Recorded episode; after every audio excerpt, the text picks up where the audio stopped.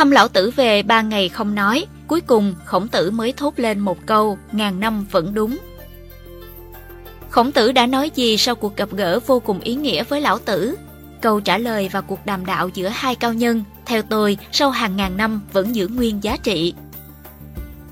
Vào một ngày trong năm 538 trước công nguyên, khổng tử nói với đệ tử là Nam Công kính thúc rằng mình muốn đi bái kiến lão tử. Hiển nhiên, đề nghị này của khổng tử được Nam Công kính thúc đồng ý, đồng thời lập tức báo lên quốc vương của nước lỗ.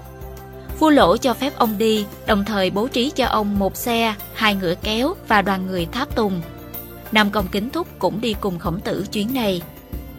Thấy khổng tử vượt ngàn dặm xa xôi đến thăm mình, lão tử vô cùng phấn khởi. Ông hỏi khổng tử rằng, ông đã đắc đạo rồi chứ? Khổng tử trả lời, tôi đã cầu suốt 27 năm nay nhưng vẫn chưa đắc đạo. Lão tử nói, nếu như đạo là một thứ gì đó có hữu hình và có thể mang dần cho người khác, vậy thì người ta đã tranh nhau lấy đem dần lên vua. Nếu như đạo là thứ có thể đem đi tặng cho người khác, người ta đã đem nó tặng cho người thân. Nếu như đạo có thể giảng giải rõ ràng, người ta sẽ đem nó giảng giải cho anh em của họ. Nếu như đạo có thể truyền thụ cho người khác, người ta sẽ tranh nhau truyền nó cho con cái mình. Song những điều nói ở trên đều là không thể. Nếu một người có nhận thức không chuẩn xác về đạo, đạo tuyệt đối sẽ không chạm được đến trái tim của anh ta.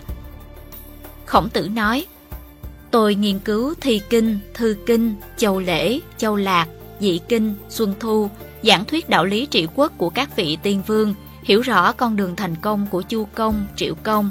Tôi đã lấy đó để hầu chuyện hơn 70 quân vương, họ đều không chọn chủ trương của tôi, xem ra họ thật khó thuyết phục. Lão tử liền đáp, những thứ ông nghiên cứu đều là sử cũ, từ các đời tiên vương.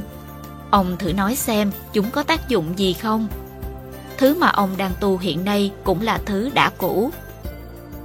Sau cuộc hội thoại đầu tiên ấy, Lão Tử liền đưa Khổng Tử đi bái kiến Đại Phu Trường Hoành.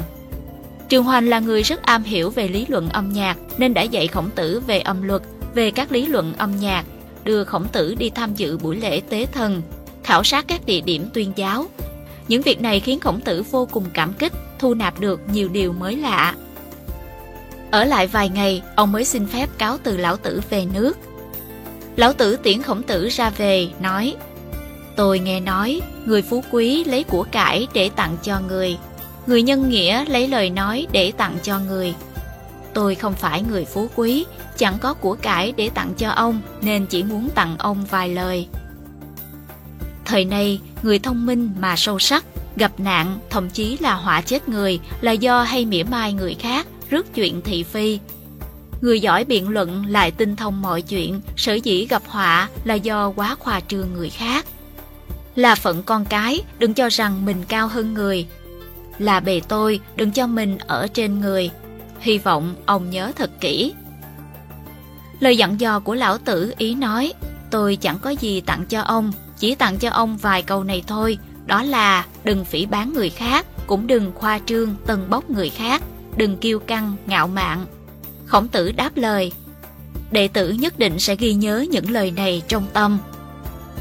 Đi đến bên sông Hoàng Hà, khổng tử nhìn thấy sóng nước cuồn cuộn, khí thế như vạn mã đằng phi, tiếng vang như hổ gầm sấm dậy.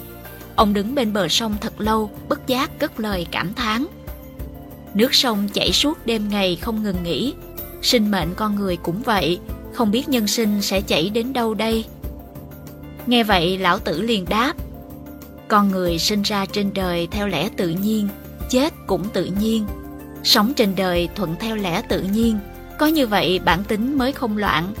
Không thuận theo tự nhiên, bận biệu chìm đắm trong nhân và nghĩa, bản tính lúc nào cũng bị gò bó, trói buộc, khó có thể thảnh thơi. Trong đầu lúc nào cũng canh cánh suy nghĩ về công danh, tâm vì thế mà bất an, mưu lợi trong tâm chỉ rước thêm phiền não. Khổng tử liền giải thích, tôi vẫn lo lắng rằng không hành đạo, không theo nhân nghĩa nước sẽ loạn vì bất trị. Ví như đời người ngắn ngủi, không thể có công với đời, không có ích cho dân thì tiếc lắm thay. Trầm ngâm một lát, lão tử liền chỉ tay xuống dòng nước trên sông Hoàng Hà, nói với khổng tử. Tại sao ông không học đức hạnh của dòng nước kia? Khổng tử hỏi lại, nước có đức hạnh gì? Lão tử trả lời, trong thiên hạ có thứ gì mềm mại hơn nước, vậy nhưng chưa chắc kẻ mạnh đã có thể thắng thế. Lấy nhu thắng cương, lấy yếu thắng mạnh, đó là thứ mà ta có thể học từ nước. Khổng tử nghe vậy bất giác tỉnh ngộ nói, lời của tiên sinh khiến tôi ngộ ra nhiều điều, khai thông bế tắc. Nước chảy từ cao xuống thấp, uốn lượn quanh co, nhưng có phương hướng nhất định. Nước giống như chính nghĩa, mãnh liệt, mênh mông, không bờ bến. Cho dù rơi xuống vực sâu muôn trượng cũng không chút sợ hãi. Nước mềm mỏng nhưng không có gì không soi thấu. Vạn vật nhập vào xuất ra nước mà biến thành tinh khiết tươi mới. Đó là cái thiện, là trí tuệ tối cao. Lão tử gật đầu đáp, lần này trở về, ông nên bỏ cái ngạo khí trong lời nói và biểu cảm, trừ cái chí lớn ở dung mạo. Nếu không, người chưa thấy đã thấy tiếng, thân chưa tới mà gió đã động. Phù trường khuếch đại bản thân như hổ đi trên phố, thử hỏi ai dám dùng ông.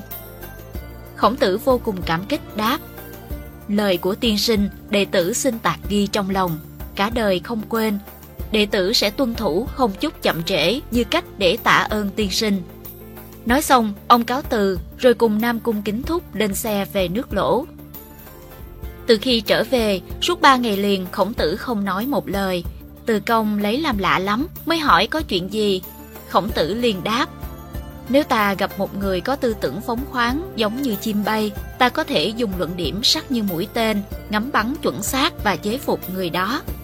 Nếu tư tưởng của đối phương như một con hươu có thể chạy, ta có thể dùng chó săn để săn đuổi đến cùng, nhất định sẽ khiến người đó phải khuất phục trước luận điểm của ta.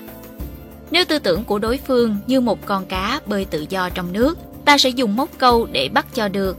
Thế nhưng, nếu đối phương có suy nghĩ, tư tưởng như một con rồng, cưỡi mây đạp gió, du ngoạn ở nơi quá hư hoặc, vô ảnh, vô hình, không thể chạm tới, ta sẽ chẳng có cách nào bắt được ta đã gặp được lão tử, cảnh giới tư tưởng của ông ấy chẳng khác gì con rồng, quá đổi hư không kia. Ông ấy đã khiến ta nói không thành lời, lỡ mở miệng mà không thể rút lại được, khiến tâm thần của ta bất định. Không biết ông ấy rút cuộc là người hay là thánh. Lão tử quả thực là thầy của ta. Và sau hàng ngàn năm, những tư tưởng sâu xa, thâm thúy của lão tử cho đến nay vẫn là những giá trị vô giá đối với hậu thế. Lời của khổng tử khi xưa thật đúng lắm thầy.